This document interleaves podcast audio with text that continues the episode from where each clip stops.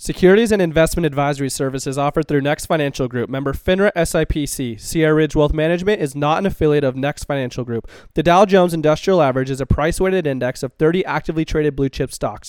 The S&P 500 is a market cap-weighted index composed of the common stocks of 500 leading companies in leading industries of the U.S. economy. This material is not intended as an offer or solicitation for the purchase or sale of any security or other financial instrument. Past performance does not guarantee future performance. All the views expressed are those of Hunter Lowry and not those of Sierra Ridge Wealth Management or Next Financial Group. Next does not provide tax or legal advice.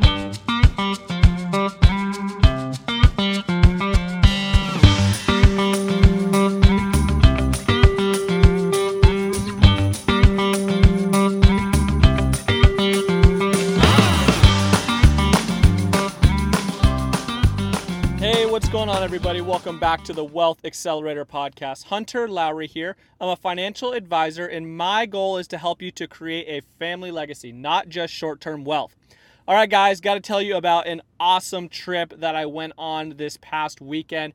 We went up to Humboldt County, outside of Ferndale, California. We have a family ranch out there that um, I don't really know how far back it was. Great, great great, whatever, grandparents way far back actually homesteaded the ranch a long, long, long time ago. So um, it's right outside of Ferndale, about 45 minutes to an hour outside of town. Um, it's so unbelievably beautiful. You can see the ocean from the top of the mountains. It's just an amazing spot. So um, there are two family cabins back there. One that has power and running water and the whole deal. Um, and then uh, there's a hunting cabin way back in the mountains that doesn't have anything. Um, it, it, actually, I take that back. It has running water now. There's a little spring nearby that my uncle fixed it all up, so you can uh, wash your hands with spring water, and actually you can drink from the water there. Um, but the cabin was really run down, um, pretty beaten up by the weather, and not quite falling down, but it just needed a lot of love.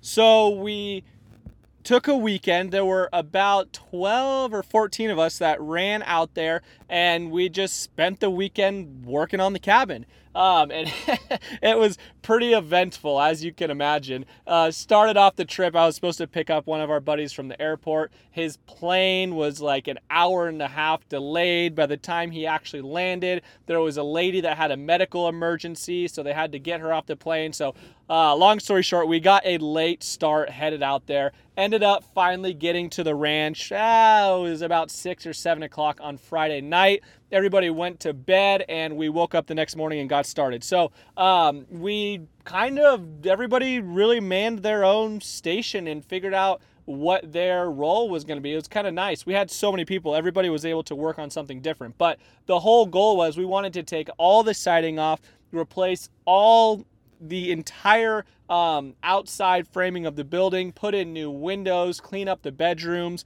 um, add a bathroom, uh, remodel the tool closet. There was just a lot, a lot, a lot to do. Um, and again, everything was basically kind of falling apart in the place, so we needed to take a lot out of there.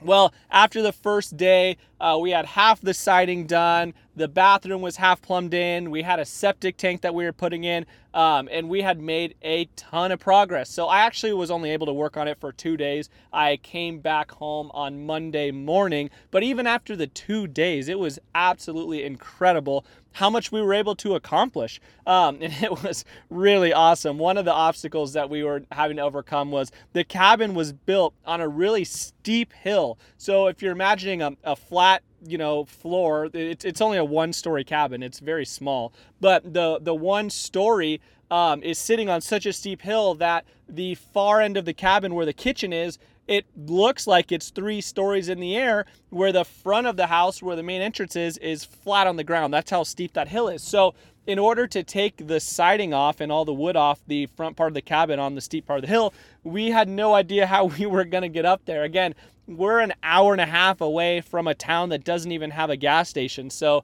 um, it's not like we had a lot of equipment and tractors and everything. You you really do have to plan when you go out there. You have to bring all of the food, water, tools, uh, generators. I mean, everything that you need to survive you have to make sure that you have it out there because you can't just run to town and easily get stuff, especially on the weekends. So that was our, one of our main issues was okay, how are we going to get up high enough to tear down all of that siding? Well, luckily, one of our really, really good buddies, he is a framer and he's been framing for a long time. So um, I kind of just forgot about that part of the house. I was working on a different section, um, cutting the siding and, and, putting everything up. And all of a sudden, we walk around the back side of the house, and, and this buddy of ours, he had built his own handmade scaffolding to take him all the way up to the top of the building. It was so, so impressive um, pretty amazing to see what you know the ingenuity that people have, especially if they've been in that industry for a long time. It, it was no big deal for him. He's like, oh yeah, I, I build my own scaffolding all the time. So it was pretty amazing to see him do that.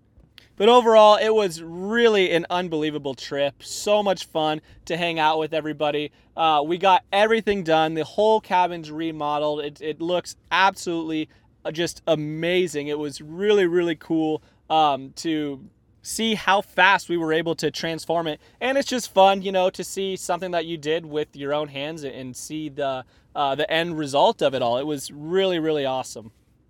But there were a few takeaways that I had from this, some regarding finances, some not. But I'm just going to give you the lowdown on everything that I was kind of thinking about as I was driving six and a half hours home. Believe it or not, as, as far north as we are in California here in Auburn, I mean, we're north of Sacramento, we went another six and a half hours north in California and we still hadn't hit Oregon. Just unbelievable how big California is. But the first thing that I really took away from this trip was when you're out there and you have no cell phone service, no access to, you know, the outside world, no stores, no anything, it's kind of amazing to see what really is important. I mean, at that point in time, the only thing that really mattered was the camaraderie and fellowship that we had with the people around us. And all you really need are just the basics food, water, and, and shelter. I mean, at that point in time, money doesn't really do anything for you. If you're living out there, you might as well just get paid in beef and vegetables and water.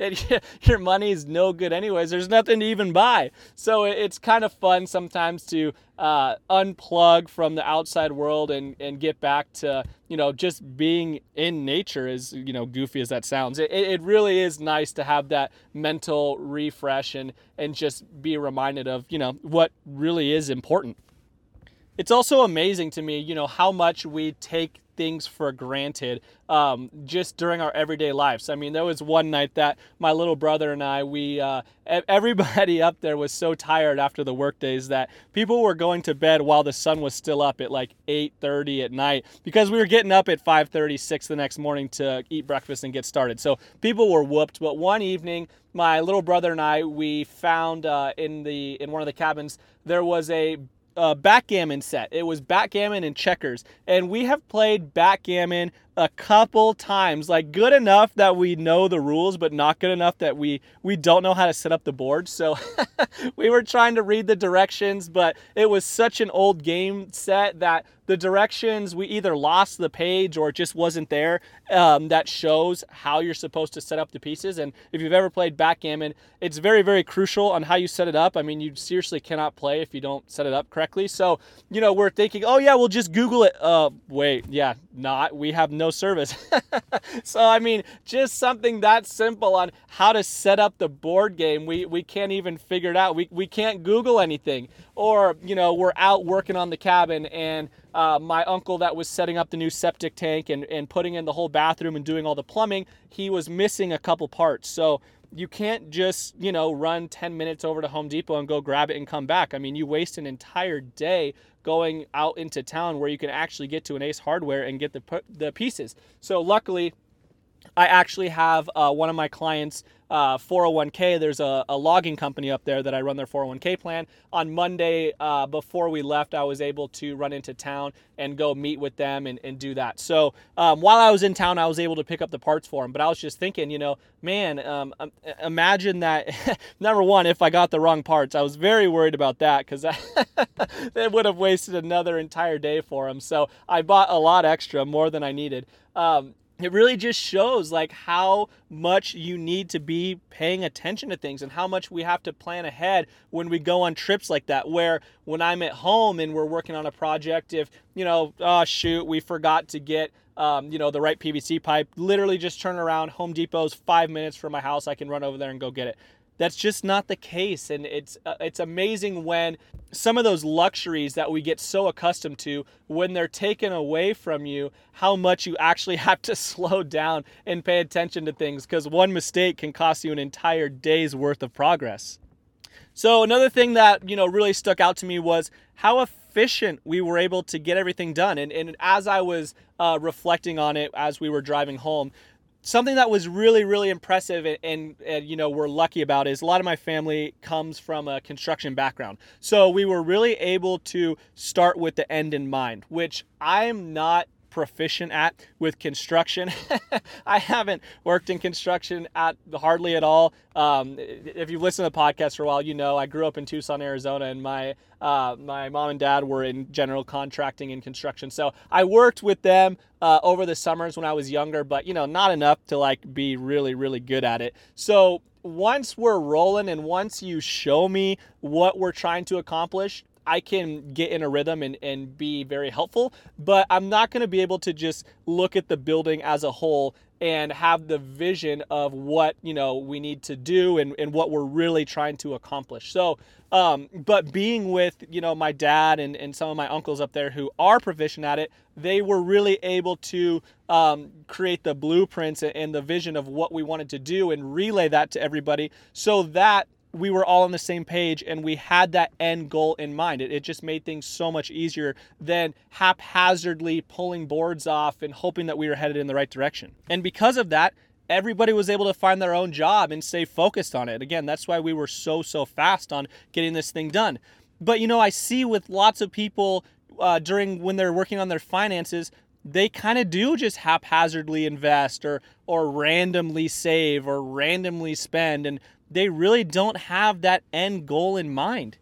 And it just makes things go so much slower. Your, your progress is so halted at that point. And, and I get those phone calls of people, you know, when you're 50 years old and you've been investing for 30 years, but you don't really know what you're invested in, what the account type is, how your portfolio's been performing. Some people, they really don't even know how much they're putting in every single year.